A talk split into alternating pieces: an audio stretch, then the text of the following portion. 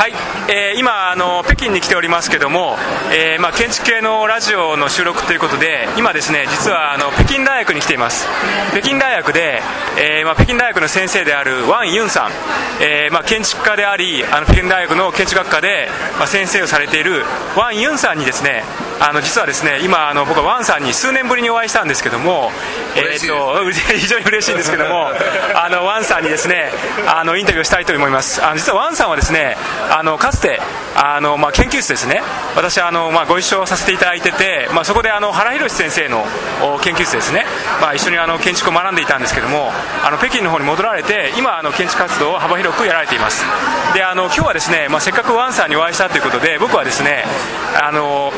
北京オリンピックがついこの間まであったんですけども、はい、北京オリンピックにおけるその建築と、それから今後のそのワンさんのその建築活動についてぜひお聞きしてですね、それを日本で紹介したいと思うんですけども、ワンさんよろしくお願いします。こちらこそよろしくお願いします。はい、じゃあワンさんからご覧になってですね、まずですね北京オリンピックはですね、はい、どのようにそのワンさんから建築のですね、建築的な状況はどのようにそのご覧になられていたかということをまずちょっと聞きたいんですけど、その辺はどうでしょうか。はい、まずはね、オリンピックというきっかけで、その北京はいろんな建築家、中国で新しいのも建物を作るのを、非常に街全体の関係としては、いろんな報復的なことになると思います。はいはい、それでは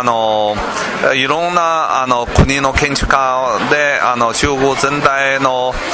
建築活動の中に入ってくるのは、非常にいろんな可能性を出てくると考えております。ですね、僕らから見るとですね、はい、北京オリンピックっていうのは、例えばそのレム・コールハウスであるとか、はい、あるいはポール・アンドリューとかですね、はい、いろんな建築家がですね、海外の建築家がたくさん来て、はい、それから北京にいろんなその、建築を作ってるんですけども、はい、一方でその中国の建築家っていうものは、はい、あんまりこう建築を作ってるって印象はないんですね。はい、でその辺はワンさんからご覧になってどのように思われますかね。それでね、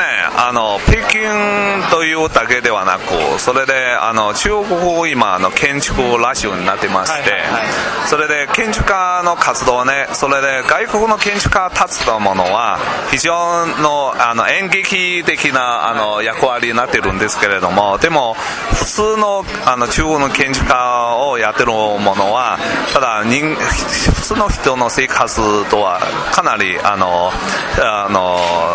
緊密になってるところでよく仕事をしてます。はいはいはい、なるほど。そうするとこの建築ラッシュの、5年10年の単位の中で、古いその伝統的な、例えばその中国の建築の様式とか、その古い住居とか、そういったものがこうどんどん壊されていって、そうですね、で新しいそのオフィスビルとか近代的な建築がたくさん作られてきたということがあるんですけども、それに関してはそのワンさんはどのように考えられますか。北京がどんどん変わっていくっていう状況に対して。北京という街ですが、その上海とはちょっと違うところありまして、上海はそれで近代都市にそのままでできてたんですけれども、北京はある意味では伝統という都市で、それで歴史の都市の作り方はかなり、例えば1000年ぐらいはね、以前も同じぐらいの都市を作ってたんですよ。はい、そういう意味ではその都市というシステムはすごい近代の都市のシステムになってなく、その古いのシステムもそのままなってるので、そうすると近代化にしようという起点から見ると、その古いの伝統的な都市をね、どういうふうに近代都市になるか、非常に大きな問題で、逆に街の幅とか、それで密度とか、それでもし近代化に行くというところになると、いろいろなところを直さないといけないところがありまして、ただ歴史に対する認識というものは、やっぱりこれから新しいのものをね、はい、北京は古いものだけではなく、新しいの都市をね、どういうふうに活躍するのは、はい、活動するのは非常にこれはみんなのなんていうか楽しみのところですよね、これから。はいはい、なるほど。ありがとうございます。それでですね、実はワンさんはですね、日本でもですね実はよく知られていまして、建築ノートっていう雑誌が出てるんですね。これは実は東北工業大学の月橋治先生が責任編集をされていて、そのベイジンドリームっていう特集の本の中でワンさんが紹介されています。でワンさんはですね、実はですねなんていうかこのコルビュジェの建築をですね、新しくその再解釈したような非常にこうピュアな白いモダニズムの建築をですね、追求されていまして、実際にそういった建築をたくさん作られているんですけども、いわばそのポスト北京オリンピックですね、北京オリンピック以後のその北京において今後のそのワンさんの活動ですね、これからちょっとインタビューとしてお聞きしたいと思うんですけども、今後ワンさんはですね建築活動としてどのような建築を作っていきたいか、それから北京大学で建築家として教えられているということで、これからその北京におけるその建築教育とかですね、設計教育ということに関して少しお聞きしたいなと思うんですけども、お話はまとまっていなくても結構なので、ちょっとワンさんの方でその辺で抱負とかですね、今後のそのビジョンとかっていうものがあればワン先生教えていただけますか。その建築を北京は今の状態は経済の活動とか非常に価格をやってるんですけれども、それで普通の人の生活は非常に物には非常に大事してるの段階なんですよ。物にはそれでは目にはかなり豊富、それから複雑なものをね欲しいの段階なんですけれども、やっぱりこれからだんだん物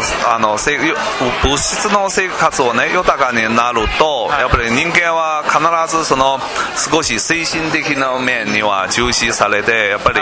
非常にそのただいろんな形をね、ただ見る綺麗とか、それで見るのは非常に演劇みたいなものをねばかりやるではなく、もうちょっと静かで豊かのその人間、なおかつ人間の心から、発展して、それで発信して作ったものには興味になるんではないかと私は思ってるんですけれども。なるほど、ありがとうございます。じゃあ実はですね、今日はですねワンさんのですね北京大学におけるその研究室にお邪魔していまして、北京大学の中のレストランでワンさんと食事をしてですね、いるんですけど、実はですね今日は東京電機大学からはですね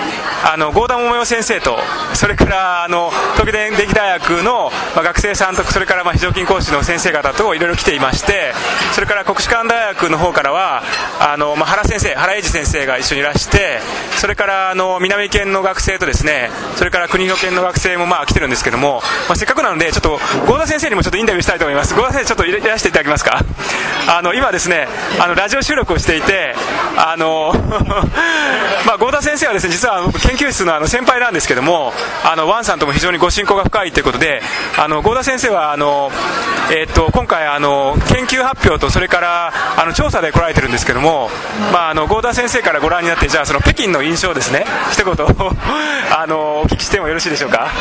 じゃあ一言、はい、昨年ちょうど1年前に、ワンさんにいろいろサポートしてもらって、北京のその伝統的な守護林住宅の調査をして、で今年もう一回1年ぶりに来たんですが、1年ですごいたまたまなのかもしれませんけどもガラッと変わっていて、やっ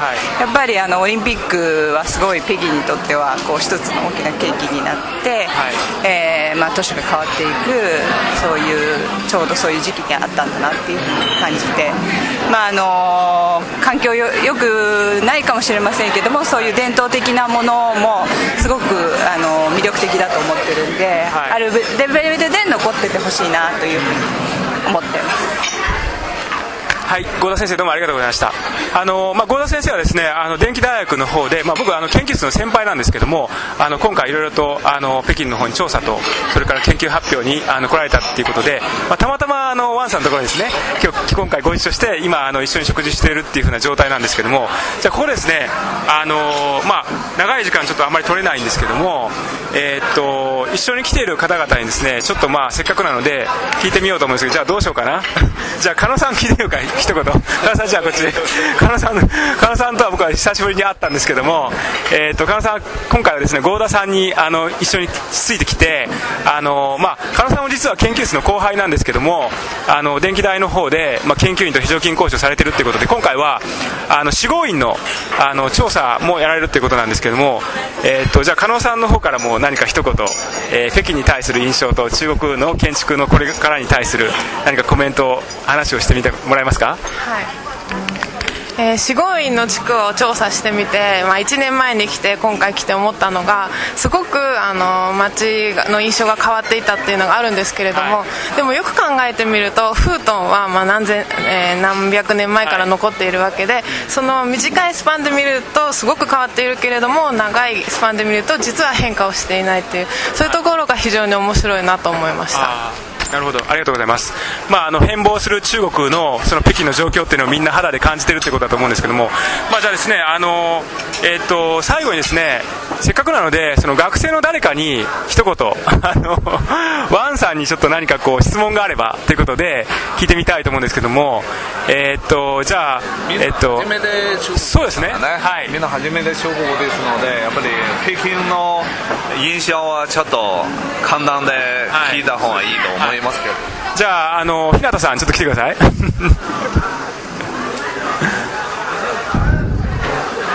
ですね、じゃあ、南県の、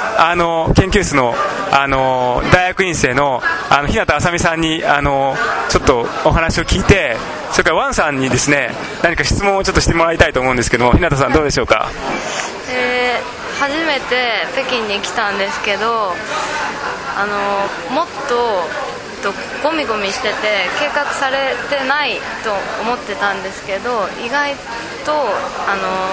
ちゃんと計画されてるし、古いものとその新しいものがちゃんとなんか分けられて、守るものとどんどん作るものっていうののなんていうかこう意識がちゃんとあるんだなっていうふうに思いました。なんか好きな建物あります？まだ見てないんですけど県外走行は見たいです。大和理研さんね、天壇はまだ見てないですね。これから見に行こうと思ってるんですけどね。ワンさんが天壇をおすすめする理由っていうのは何ですか？天壇というものはやっぱりそのいろんなデザインの大きいの、例えば軸線とか、いろんな話あるかもしれないけれども、でも一番良かったのはやっぱり天壇というところは昔の皇帝をね、空を祭りするところで、やっぱりその地面上で天の漢字をね作るのはやっぱりいろいろ工夫するんですよ。例えば木はね低くしてその道路はね木の上で走るというのは行くのはね、人間はその上のところで歩くするときに木は全部低くの感じ見えるのは、やっぱり空の上で走る歩いてる感じ出てくるんではないかと、そういうところはいろいろなデザインの工夫がすごく面白いところです。なるほど、ありがとうございます。じゃあですね、これでもう最後にしたいと思うんですけど、最後にですね、せっかく今回ワンさんのですねお話を伺えると非常に貴重な機会なんですけども、最後にそのワンさんの抱負として、こんな建築を作ってみたいとか、中国こういうふうになってほしいとか、自分がですねこれからアーキテクトとしてこういう建築があったらいいんじゃないかとか、何か最後に一言いただきたいっていうのと、あと若い人たちへのその建築の学生へのメッセージとして、何かあればワンさんから一言ぜひアドバイスをいただきたいんですけども、その辺はいかがでしょうか。これから一つの建物どういうふうになるよりは、やっぱり北京とかその上海とかね、中国では全体がどういう街作りになるか、それで特に今大都市にはみんなね自然には向いてるかもしれないですけれども、実に面白いところが、中国これから大きいの農民たちがだんだん都市化になる段階になるんですよ。でこれからの都市はね、全然新しいの何もないところをね、都市をどんどん作るをね、これから始まるんですよ、はい、そういうところは現代の人間はどういうふうな生活をしないといけないとか、それでどういう穴の街作ればいいか、やっぱり大きな面白い課題になると思うんですよ。それで北京例えば見ると、やっぱり歴史どういうふうに現代化にするか、それは大きなテーマかもしれないけれども、やっぱり何もないのところからいきなりに都市作るのはやっぱりどういうようなすべきか、それは面白いの課題ではないかと私は思うんですよ。はい、ワンさんどうもありがとうございました。ですね、まだまだ本当はワンさんにはぜひいろんなお話を伺って、これからもですね、できればいろいろと合同でですね、共同でいろんなことやっていきたいと思いますけども、今回ですね一旦これでお話を終わりにして今後のワンさんのご活躍に期待したいと思います。どうもありがとうございました。皆さんじゃあ拍手お願いします。